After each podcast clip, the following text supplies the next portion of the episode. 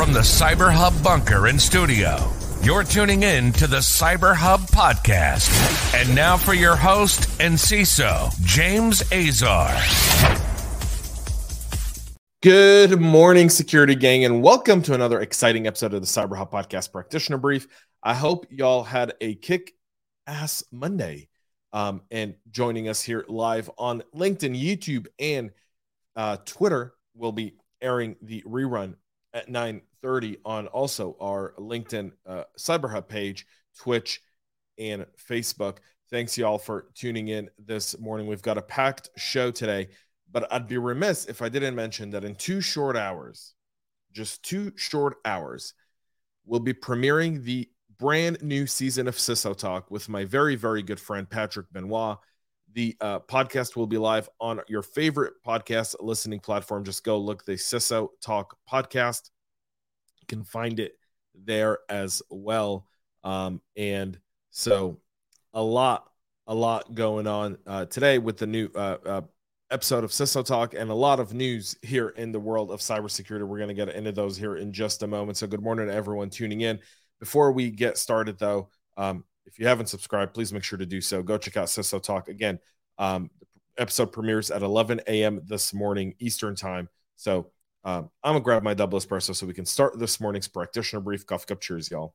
I'm really excited about this new season of CISO Talk. By the way, just letting y'all know, I think it's, it's I've been kind of working on these episodes and and and they're just trove trove of of just great information.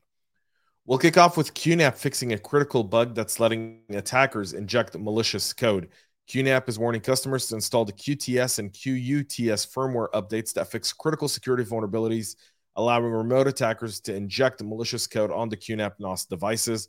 The vulnerability tracked the CVE 2022 27596, rated with a CVSS score of 9 or 0.8, impacting QTS 5.0.1 and QTS Hero H5 6.0.1 versions of the OS. The vulnerability has been reported to affect QNAP devices running these versions. If exploited, this vulnerability allows remote attackers to inject malicious code. The vendor hasn't disclosed many details about the vulnerability or its exploitation potential, but the NIST portal describes it as a SQL injection flaw. Furthermore, QNAP released a JSON file describing the severity of the vulnerability, which indicates it is exploitable in low complexity attacks by remote attackers without requiring user interaction or privileges on the targeted device. The new versions of the QTS and QUTS Hero is 5.0.1.2234 build 2022 uh, 1201 and later. And QUTS Hero H5.0.1.2248 build 2022 1215 and later. So you want to get those updated We've talked about the CommuteAir leak of the no fly list. TSA has now issued a security directive to all US airports and air carriers, warning them about the need for more stringent cybersecurity protections following the revelation of the federal no fly list uh, that's been leaked and is now on sale on hacker forums everywhere. Outrage has grown since the uh, published blog post earlier this month explaining how the no fly list was left on an unsecured server uh, from Commute Airline, a regional airline under the United Airline umbrella. A TSA spokesperson said that the agency is still investigating the incident, but has reached out to all domestic airlines to warn them about the prospect of further breaches. The security directive issued on Friday by TSA reinforces existing requirements on handling sensitive security information and personally identifiable information. The agency ordered the carriers to review their systems and take immediate action to ensure files were protected. Why CISA isn't involved in securing our airports is beyond me. We have an agency that's literally their it's their name, Cybersecurity Infrastructure Security Agency. That's literally or administration in their name. It's in their name. Why is TSA on this? Just because they check your bag before you get on an airplane doesn't mean they're capable or have the expertise or the knowledge to secure airplanes and airports which is part of critical infrastructure. Uh, mind boggling the fact of how inept uh, federal government can be in terms of uh, giving the uh, right agencies the right responsibilities. Um, there, there's no need for this. If, if CISA had this, I'm not saying this would have been prevented, but there, there's definitely more in the CISA uh, toolbox chest than there is in TSA's. Our next story is GitHub is revoking the code signing certificate that's stolen in a repo hack. GitHub said unknown attackers have stolen encrypted code signing certificates for its desktop and Atom applications after gaining access to some of its development and release planning repositories. So far, so far, GitHub has found no evidence that the password protected certificates, one Apple developer ID certificate, and two DigiCert code signing certificates used for Windows apps were used for any malicious purposes. On December 6th, repositories from our Atom desktop and other depreciated uh, GitHub owned organizations were cloned by a compromised uh, personal access token associated with a machine account. Once detected on December 7th, our team immediately revoked the compromised credentials and began investigating potential impact to customers and internal systems. None of the affected repositories contain customer data, according to the company. The company added that there's no risk to GitHub.com services due to the security breach and that no authorized changes were made to the affected um, certificate to, to, the affected projects. However, the compromised certificates will be revoked and validate the GitHub desktop for Mac and Atom versions signed uh, using them. GitHub said the three certificates would be revoked on February 2nd um, and replaced. So, something to keep in mind for your DevOps team here as we move into February uh, at the end of this, uh, literally tomorrow. So, a Facebook bug is allowing 2FA bypass through Instagram. The new vulnerability, which a bug bounty hunter found an issue in the Meta Instagram API endpoint that could allow a threat actor to launch brute force attacks and bypass MFA on Facebook. The searcher GitHub News first discovered a user could link their Instagram and Facebook accounts by adding in an already confirmed mobile number associated with the Facebook account. Once the mobile number is entered, Facebook generates a one time code to verify the user identity. But the rate limiting issue on Instagram's endpoint could allow a threat actor to drive unlimited bot traffic to launch a brute force attack and confirm a one time Facebook pin to link the accounts, effectively bypassing the MFA. If the phone number was fully confirmed and 2FA enabled on Facebook, then 2FA will be turned off or disabled from the victim's accounts. And if the phone number was partially confirmed, it will revoke the 2FA and also the phone number will be removed from the victim's accounts. Meta has since fixed the issue and awarded Manus $27,000 for the fine through its bug bounty programs. Users should update to the latest app to avoid being vulnerable to that. So you want to make sure internally your marketing teams um, and employees know to update to the latest version of Facebook. The Russian cyber gang Killnet brought down 14 top hospital websites and universities, including Stanford and Duke, in a DDoS attack yesterday. The news coming out of Killnet, uh, a pro Russia group known for DDoS attacks over the past year, says it took down the websites of 14 U.S. hospitals, including Stanford Healthcare, Duke, University Hospital and Cedars Sinai in Los Angeles. The Daily Mail found seven hospitals' websites were back up and running by 12 p.m. Eastern yesterday. It's unclear why these specific websites were targeted, but the hacking group is known for attacks in nations like the U.S. that have opposed Russia's invasion of Ukraine. Previous killnet targets included airports, banks, and defense contractors in the U.S.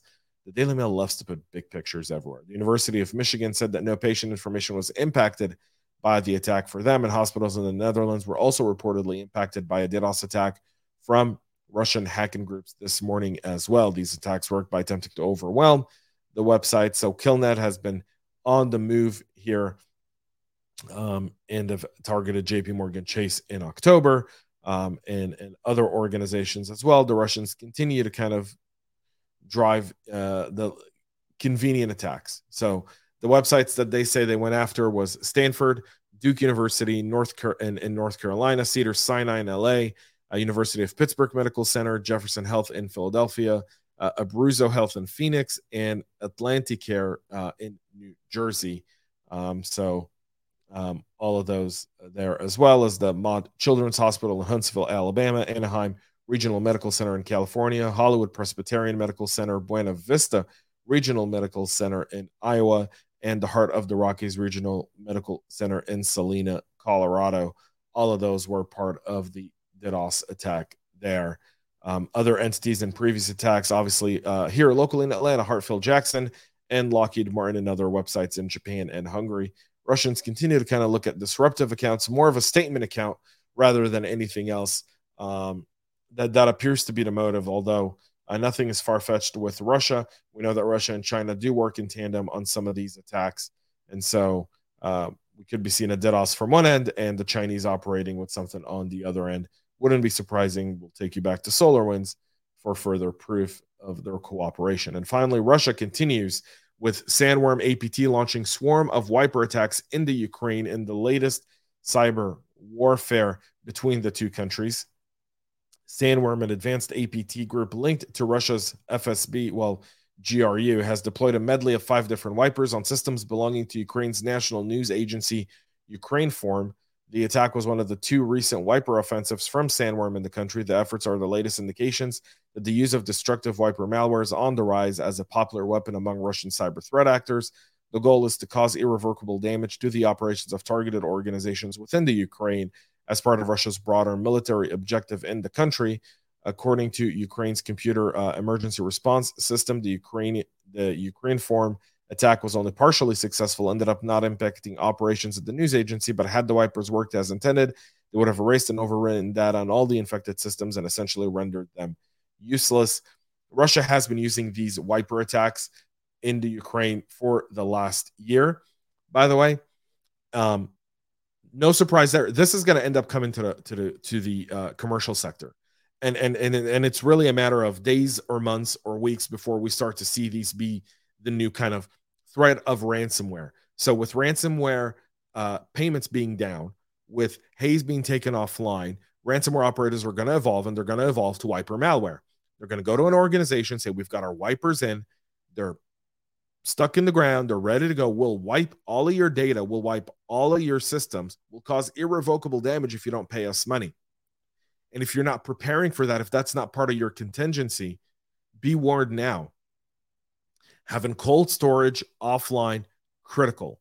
Um, doing that once a week, once every two weeks, understanding the risk to your organization, understanding how data operates within your org, understanding that you're, you know, you've got to rely on on on, on off-site cold storage in a lot of these cases because when wiper malware comes through if you're not going to want if you don't want to pay it you're going to need to have a way to one just shut everything down put everything back up and restore whatever data you've got and you don't want that data to be a year old you don't want that data to be months old you want that data to be weeks or days old if you can and so mind you these threat actors once they're in your in your environment they're monitoring your your your kind of rotation of, of cold backups.